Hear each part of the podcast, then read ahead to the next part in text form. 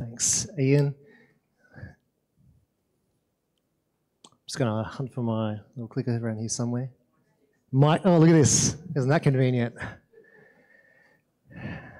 Well, um, again, uh, just as Ian did, I want to extend my welcome, uh, particularly for those who are visiting. It's great to have you here uh, tonight. Uh, tonight, we kick off a brand new series uh, called Living as Foreigners as we make our way through the Epistle of 1 Peter, uh, that we're going to spend a fair bit of time in, um, basically almost towards Christmas. We've got a couple of little series in between, um, but we're going to be slowly working our way through uh, this letter um, because it is quite a profound letter when it comes to us understanding what it looks like uh, to operate uh, in times of pressure, in times of tension, in times of complexity, with the kind of faith that has resolve, that has passion, that has purpose. Uh, and so, even though today we're only looking at the first two verses of 1 Peter, um, this, uh, this book, this letter is jam packed. Uh, full of incredible revelation as to what it means to be faithful followers of Jesus uh, today. But I want to start by sharing a bit of a story with you. I, I don't know if you've. Uh, I was chatting with Ian. There's there's many many of these moments, but the one that kind of sprang to mind as I was uh, considering this, there's these moments where suddenly you're under pressure and you forget something that is critically important. It's like something there's like a pressure moment and it's something that you would usually just take for granted, you just go about as part of everyday business, suddenly you miss.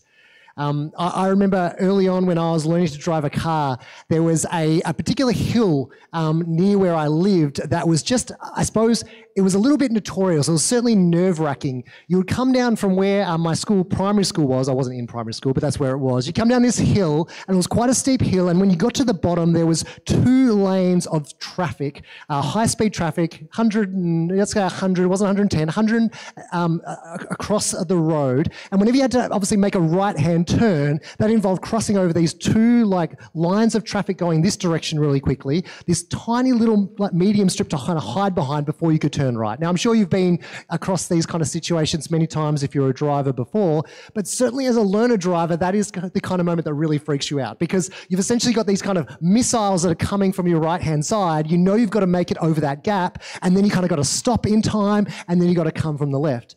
Now, the other dynamic that was going on was the fact that I was learning how to drive in a manual car. Now, I recognize that that feels like that illustration is becoming more and more dated as time goes on because it feels like there's just so many less manual cars around than there used to be. Uh, but for me, I was in this tiny little uh, Hyundai Excel and, uh, and I was still learning how to use the clutch. Um, now, uh, the thing is with the clutch is if you get it right and it becomes kind of instinct, then all is fine. Uh, the problem becomes when you don't know how to use the clutch, or maybe you don't know how to put uh, the car in the right gear for the particular situation. Now, I came down this hill, and as I was coming down this hill looking at uh, this road, my dad was in the, the, the, passenger seat on the side. He was a great uh, driving coach, I would say. I came down to the bottom, and I could feel my nerves getting bigger and bigger. I was like, I've got to cross this line of traffic. And so I instinctively went to push the clutch in and put the gear shift into one, because one is a good place to start when you are driving a manual car. It gives you that burst of acceleration that you need that all the other gears do not provide to the same extent. Anyway, I went down there. I found myself getting so overwhelmed that I felt like I naturally put it in gear one. I waited for a car to pass. I saw a gap in the traffic and I thought, here's the time. Here's the time when I go. And I go to, to release the clutch slightly. I go to push down the accelerator. And what I was expecting was this burst of acceleration that you get from gear one. Little did I know I was in third gear, which changed everything. Right. If you've never driven a manual, this doesn't make sense to you. But if you are in third gear and trying to start from scratch, right? The speed that you expect you do not get. Instead, what you get is a puttering over the road. And that's if you've got good clutch control, right? Which I did not, right? So suddenly all this fear and anxiety. I was like, I should have known how to put it in first, but I put it in third, which, you know, why do they put them all so close to each other? But nevertheless, I start puttering over this road and I immediately see my dad like tense like this because there's still cars coming and we're just like, put, put, put, put, put, put, put, put. And, and there's this moment where it's just like, oh, gosh, like how could I have missed something that was so critical for that moment? I'm never going to forget that moment. Uh, we find these cars, to their credit, they slowed down to let me pass. Like, as in there, there was, they, they slowed down as I putted across because there was no chance I was going to be moving that gear stick in the middle of the road, right? Because you know what's worse than third gear? No gear. All right. so that was never going to happen. But I'm putting my way to the middle, and I got to the middle, and I remember my dad just kind of like heaving a sigh of relief, right? And and to his credit, in that moment, he didn't yell at me. He didn't say anything that was too kind of confronting. But there was these words where he's just like, "Never forget first. Like no matter the pressure, never forget first because you don't want to be creeping over a highway. Now that's just a memory that I always remember, right? This moment where there was this overwhelming pressure and I forgot something critical. But we've all kind of got these things, whether in our workplace or whether in these sporting moments where we have to step up to the plate and there's all that pressure and we just forget the basics. Well, when it comes to this particular letter and, and the context in which we find this letter, this was a letter written to a whole bunch of people who are under significant pressure. And there's always the risk that when we're under pressure, we forget the things that are so important. And so, as we read these first couple of verses, what we're going to discover is that Peter and the way that he goes about reminding these people of that which is most important is not only deeply pastoral and comforting, and with those words that don't yell, but are actually really like humble and kind and soft and gentle. We, we also see that it's actually critical in our lives that we have people to see things that we don't see when we're under pressure. And that's what we're going to be looking at today. So if you've got your Bible, feel free to turn with me to 1 Peter. It's uh, toward the latter end of the New Testament. And which tonight we're just going to be looking at verses 1 and 2. So let's unpack this. It says, as an introduction, Peter, uh, which is the author, Peter, an apostle of Jesus Christ, to God's elect exiles scattered throughout the provinces of Pontus, Galatia, Cappadocia, Asia, and Bithynia, sorry, who have been chosen according to the foreknowledge of God the Father through the sanctifying work of the Spirit to be obedient to Jesus Christ and sprinkled with his blood. Grace and peace be yours in abundance. Now, you can probably understand why I only chose two verses because this thing is loaded with a whole bunch of well, what I would definitely call Christianese, right? I mean, you got your Trinity kind of happening in there, but you know, foreknowledge, sanctifying work, obedience, like this is a real kind of package here. But I do want to point out tonight, right, that we're not going to get caught up in theological discussions around this word election, to God's elect, okay? Passages like this, combining these words like election and foreknowledge, right, are these, are kind of become these kind of hubbubs and, and kind of rife for kind of theological assertions or ideas that actually completely separate it from the context of the day. Um, and believe me, I can promise you in this letter, Peter's priority was not systematic theology. okay, in this letter, that was not his priority. He's not writing to this scattered group of people going, oh, this is the right thing to think, and here is some theological assertions. As we go through this letter, what we're going to discover is this is a deeply pastoral hearted letter. You see, this letter was written to Gentiles who were under persecution. So, Gentiles, non Jewish people who were under persecution. And they were scattered, as you can see by those names, they were scattered across an area known as Asia Minor. This is kind of north of where Jerusalem is and slightly to the east. Okay, and this was backwater country at the day, right? So, you know, you got the hubbub of Jerusalem. Toward the kind of west, you've got places like Ephesus, these kind of important, rich kind of trade centers. But Asia Minor, this was kind of the backcountry, the far northeast. This was people who were on the margins and had actually escaped to the margins and were suffering hostility and harassment because they were Christians on the margins.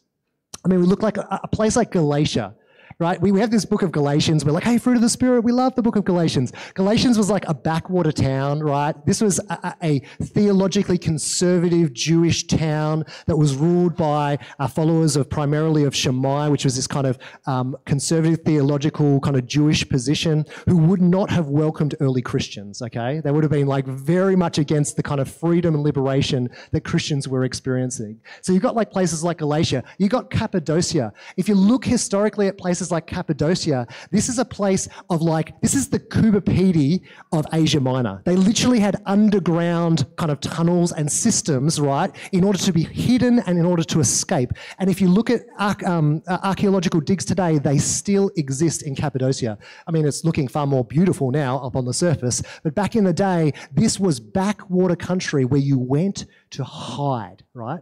Tunnels for seclusion and hiding. So when we're seeing this letter that's written to these people of these places, this is not like, hey, you know, you Christians on display. This is people who are suffering persecution. They're suffering harassment and hostility. And so for these people, these Gentiles, to follow Jesus came with no entitlements, right? No entitlements. Their voice was a marginalized voice and they had no power whatsoever, okay? They were just faithful foreigners in those places. And so, what Peter does through this letter is he speaks encouragement to those marginal places and says, I see you and I have something for you. Now, I want to acknowledge up top, especially at the beginning of this series, that it can actually be quite hard for us to identify with this letter and the target of this letter, right? You know, as Christians, we have tasted power throughout history. Um, in significant ways, uh, and even with what might be considered the death of Christendom, right, which some people lament. It's like, oh, we used to have, Christians used to have all the power and all the voice and all that kind of position, right? Even with that, persecution in Australia for Christians is very minimal. you, you don't actually have to go very far uh, internationally uh, or even in certain areas and discover that we are incredibly blessed as Christians. So it can be quite difficult for us to identify exactly with these people. But at the same time, nevertheless, there may be times in our lives where we still feel like foreigners, right? Or people who are on the margins. Okay? Sometimes it might be, for example, that we're the only Christian in our workplace. All right?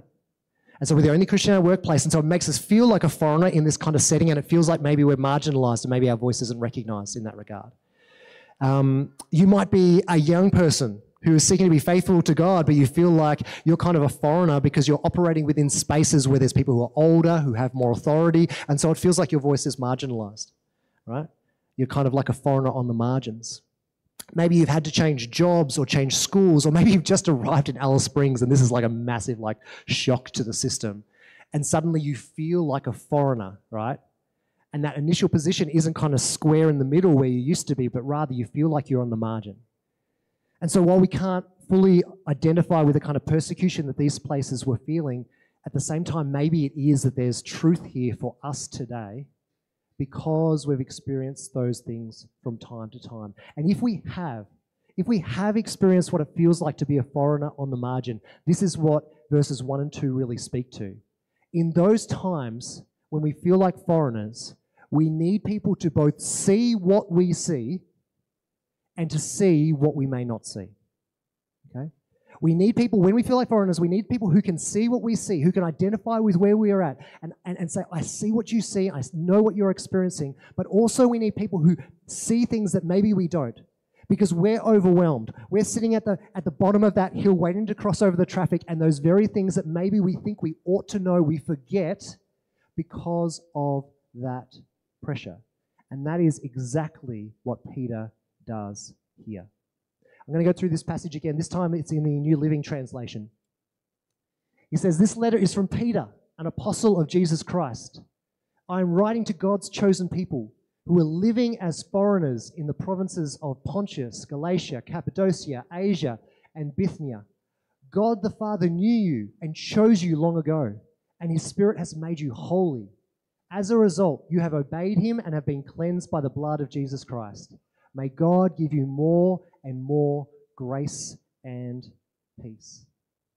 And so, again, once you start understanding who this letter was directed to, not your kind of top tier Christians, but your backwater Christians under persecution, right, we start to see what Peter is doing here. He is first and foremost meeting the people where they are at, but also actually inviting them into something bigger than their circumstances. And again, this letter overall is deeply pastoral in nature. And we see in Peter this kind of more tempered, wise apostle than this kind of instinctive disciple that we knew from his younger years. I mean, this was Peter, the one who would fight with the sword to protect his Christ when he was about to get arrested, right? But suddenly in this letter, he's bringing a very different emphasis this slow, steady, faithful approach to these people in their circumstances. And essentially, he's going, Hey, I'm meeting you in the midst of your complexity and your pain, and I'm going to invite you to see things that both you see and things that you don't see. I mean, you've got to be in complicated marriages with people who don't share the same values as you. Maybe you're going to be a slave under a master. What does faith look like expressed in that complex situation? These are the kind of things that Peter is going to speak to. And so he begins by highlighting two dynamics at play one that they see and one that they may not see because of what they experienced. And both are equally important. And both tie these scattered, marginalized Christians into God's bigger story of faithfulness. And particularly at the beginning of this letter, there would have been two words. Obviously, it's a bit different in English to Greek, but there would have been two co- words or concepts that would have jumped out to them. And hopefully, they will jump out to us today. And so the first one is just this awareness that they are living as foreigners, otherwise known as exiles. And this is an example of how Peter meets them where they're at. He's like, I see what you see. You see, sometimes when we're working with people, maybe who are feeling marginalized, maybe they're feeling discouraged, we're so busy wanting to encourage that we fail to stop and sit with people in the midst of their struggle. And this is what Peter is doing here. First and foremost, he's actually identifying their situation, the kind of pressures that they are under. Um, in, in kind of uh, Bible college circles, we talk about a ministry of availability. That's what this is a ministry of availability. The presence to just sit and listen. And what these people on the margins, right from the get go, need to know that their experience that they are going through will shape the expression of their faith. Okay? It will shape the expression of their faith. And so Peter specifically points out that they are living as foreigners in all these different places. And suddenly, these people who may have felt like there was no one to speak to them, suddenly they're hearing from the Apostle Peter and saying, He understands where we are at. And yet, at the same time, this phrase, you might say, actually taps into something else that is going on under the surface here. As Peter actually ties their experience also with the story of Abraham. Now, remembering that these people are Gentiles, these guys aren't Jewish, right? So they don't necessarily have the same background and the story and the understanding of, of God's bigger story that they're a part of. And yet, Peter, who is Jewish, is actually inviting them into that bigger story. You see, there was somebody else that God had worked with who felt like a foreigner before, and that was Abraham. In Genesis 23, verse 4, after Sarah had died, it says that Abraham rose from beside his dead wife and spoke to the Hittites. He said, I am a foreigner and stranger among you. Sell me some property for a burial site here so I can bury my dead. Which I know feels a little bit kind of like sad kind of reference, right? But this was picking up on the fact that Abraham's story, that is the father of the faith, right, had existed as a foreigner, right? That was his experience, and yet God chose to use him for phenomenal purposes. Remembering that Abrahamic promise was, I will make you into a nation as numerous as the stars, and all other nations will be blessed through you. And so suddenly you've got these people who are feeling discouraged and they're marginalized on the, on the, on the outskirts, the backwater places. And, and Peter, in his pastoral heart, is saying, I know where you are. I know what you must be experiencing. And don't worry, God has worked with people in your situation before. And not just a foreigner, but the foreigner, Abraham. And so he invites them to be part of the promise and the mission that God established when he first built a people. This right here is Peter meeting them where they're at. This is a ministry of availability. And it's a beautiful, beautiful thing. The second thing that jumps out or would have jumped out from this passage is this word here or, or this concept here God's chosen people, otherwise translated as elect. And so while Peter meets them where they're at and says, I know that you're foreigners, I know you must feel discouraged, I know you're on the margins, he also actually inspires them to see something that perhaps in the midst of their pain they had forgotten. And that is that they are chosen people. You see, while ministry of availability is essential, there are also times to open people's minds to help them to think differently, to see things that they may not see. In my role, but I'm sure in, in many people's roles across the life of this church, we sit with people in the midst of their pain and we know how pain can cloud people's perspective on themselves, on others. We know this, right? And so, this is what Peter is doing. He's saying, I'm going to meet you where you're at. I'm going to sit beside you, but I'm also going to open your eyes to see something that you may have lost sight of. And we call this ministry of introduction. We're going to introduce you to something, something really, really important. And suddenly, Peter offers this avenue toward hope and possibility. See, while these people from Galatia and Cappadocia and Asia and Bithynia and Pontus, they may feel like they're on the margins, they need to know that they have not been decommissioned in God's eyes. Because that's a temptation, right? We've been pushed to the side. We become exiles. We're foreigners out here. And so it sometimes feels like when we are alone and isolated, it's almost like God's calling and commission for ourselves kind of fades with it.